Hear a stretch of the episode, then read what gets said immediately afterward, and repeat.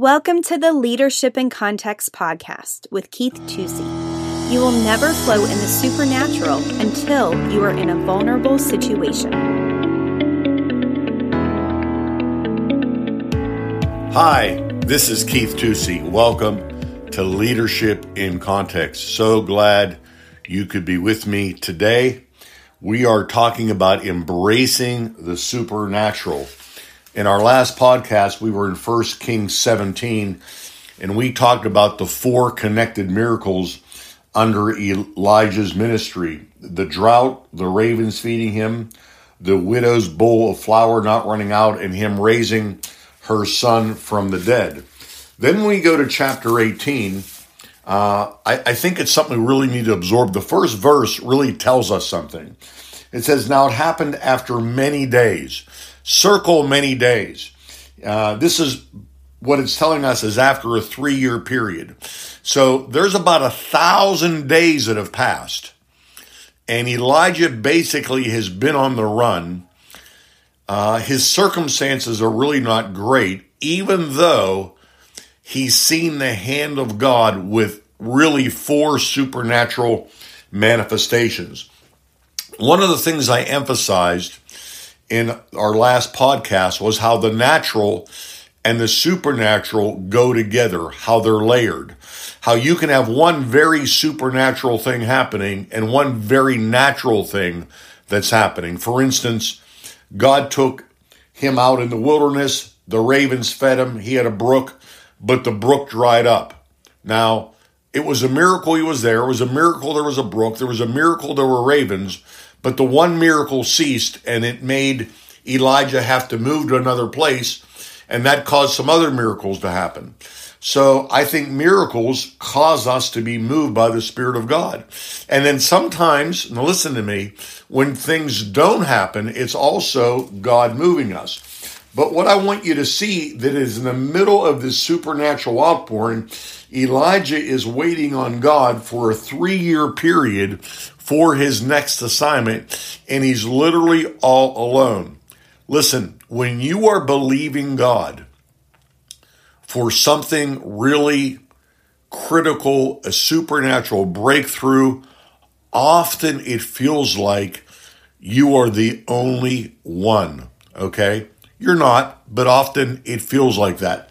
He felt like that. He was alone for about a thousand days and then what does the Lord say to him? He doesn't say, go and perform a miracle.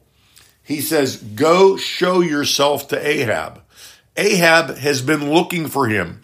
Uh, if you read later in the chapter, I think it's about verse 12, he's, he's looked in every nation, every country around him. So he puts him in a vulnerable situation. You'll never flow in the supernatural until you're in a vulnerable situation where you are in such a radically dependent situation that it's God that has to come through.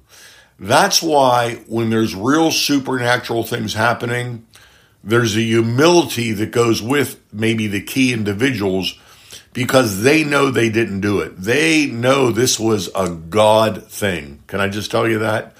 And so there's a humility that comes with that supernatural. You know, we had uh, at our Bob conference this year, we just had a tremendous move of generosity. And in several offerings altogether, we had about $117,000 given to world missions to plant global roar schools. And, and I was just going through my calendar uh, for 2002 making or 2021 making some notes and I look back and in my calendar was that April date where the Lord spoke to me and said, Gather these people together. Now, I didn't know what was going to happen, but I just gathered some key mission people together. And on the way there, I felt like the Lord said to me, I want you to ask for $50,000. Listen, we had never had a $50,000 offering. We had $25,000 offerings. I thought that was outrageously good for a group of men being uh, together. And, and it is outrageously good by anybody's standards. Yet the morning that was going to happen, now fast forwarded, things have come together. God's knit these mission guys. I mean, the Lord is in this. And that morning, I remember laying in my hotel room and pushing the covers off me and saying, What have I got myself into? I mean, we've just gone through COVID. You know, we just had to take a bunch of offerings for disaster relief. And now I'm going to stand up and ask people for $50,000. And there was a part of me that wanted to shrink back. Let me say this to you. When you see somebody that's moving in God's supernatural favor or provision, there is almost always an outrageous act of obedience that's connected. I say almost always because I, I can't speak authoritatively to everybody's situation. But when I read the Bible and I know my life, I see this happen. When you see churches that move in a great direction, even though they may not have their act together in some other areas, that's because we're churches and we're people, so we're not perfect. But I will guarantee you this there is always a seed of a outrageous act of obedience. When you see a Christian man or a Christian woman moving in the marketplace, moving in business, they can have the greatest strategy, the greatest plan, the greatest resources, the greatest education. But I'm going to tell you something. If you would interview them, you're going to find out that at some point there was an outrageous act of obedience. You know, I was with a couple last night interviewing them for ministry at the request of their pastor. And they both told me recently about job situations where they knew God had pressed them to make a real shift. And it left them very vulnerable, but they were telling us how supernaturally God had given them favor, supplied for them, promoted them. In one case, just a radical promotion. In another case, a new job there was an outrageous act of obedience. I would not be surprised three, four, five years down the road as they're moving in a greater realm of ministry that they don't go back to that moment. I mean, they said they know God is their provider now because they did something that was not natural. They did something that was supernatural, trusting God to be their provider. So you always have that flow. You're never absent of that. Okay. A miracle is not when God does something and you jump on the bandwagon. The God is, the miracle is when God starts moving you and through your frailties, uh, excuse me, he does something really supernatural. So let's follow the flow here because there, there's a great flow of this that happens. So what he does is, uh, he goes to Obadiah. Uh, Ahab is, oh, you know, Obadiah is the prophet. Remember, Obadiah is the guy that that hid the other prophets from from Jezebel. And of course, Ahab knew about it later on. If you read later in the chapter, Ahab actually knew about it. But Obadiah is kind of a double agent here. And, this is one of those times where you got to understand Obadiah hid those prophets, but he didn't stand up in the king's face and say, I'm hiding the prophets. Excuse me. There is a place for personal resistance without public protest. We talked about that and how to relate to government in some past uh, podcasts, but I didn't use this example, but I did make a note of my Bible as I was studying for this podcast that that would be a great example of that. So the point I'm trying to make is that when God calls him out, he calls him out to a vulnerable place. Miracles only happen when there are vulnerable people that are radically dependent on God. And of course, Obadiah's response is, wait a minute, when when Elijah says, I want you to go tell Ahab to meet me, Obadiah's are like, I've risked my life a lot already, and you're gonna get like caught away. I'm gonna go tell the king, and then the king's gonna kill me because you don't show up. But you know what? Elijah gave him his word that he would show up. And Obadiah believed him. Now, here's another thing I want you to see as you read through the Bible and you see supernatural things happen. Very seldom, if ever, do those supernatural things happen just with one person involved. The easy illustration is Jesus in his miracles. He always had somebody with him in his miracles. You know, he said to the guy with the withered hand, stretch forth your hand right? You know, the, the, the, the, men of the palsy that lowered the guy through the roof. In other words, there was a cooperative human effect that the Lord was looking for people to make covenant with so that he could do something supernatural.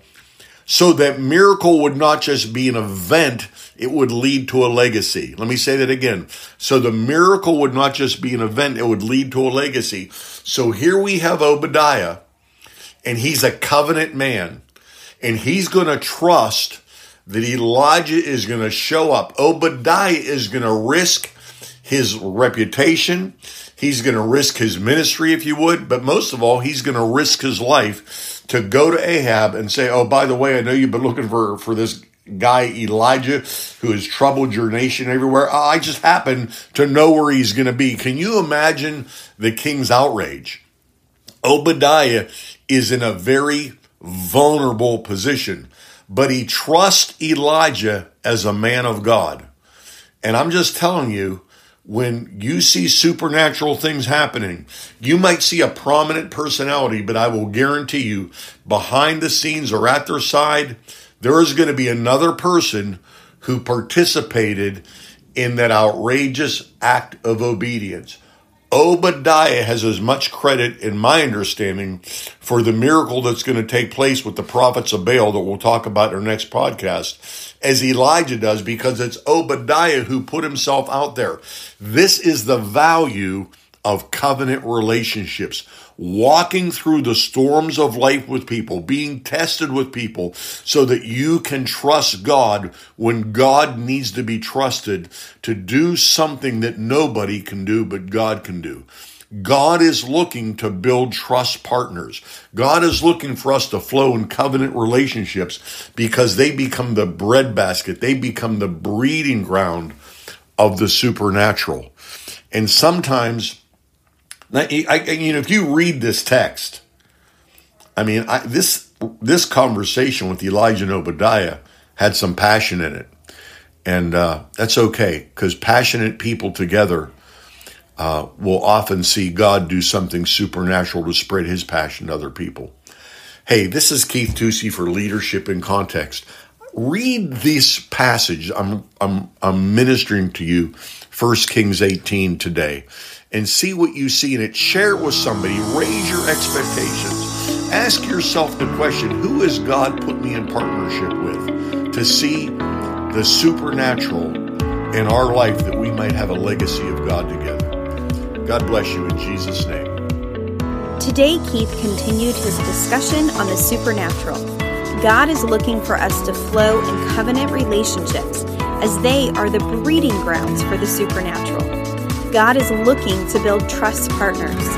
God is looking for people to do covenant with so he can do something supernatural, and the miracle would not just be an event, but would lead to a legacy. Thanks for listening this week to another episode of Leadership in Context with Keith Tusey. Join us next week as Keith continues to put leadership truths in the context of the local church. As always, subscribe, like, rate, and share our podcast. For show notes or to ask Keith a question, email podcast at nrpastors.com. If you would like more information, you can check out our website, find us on Facebook, or follow us on Instagram at nrpastors. See you next week.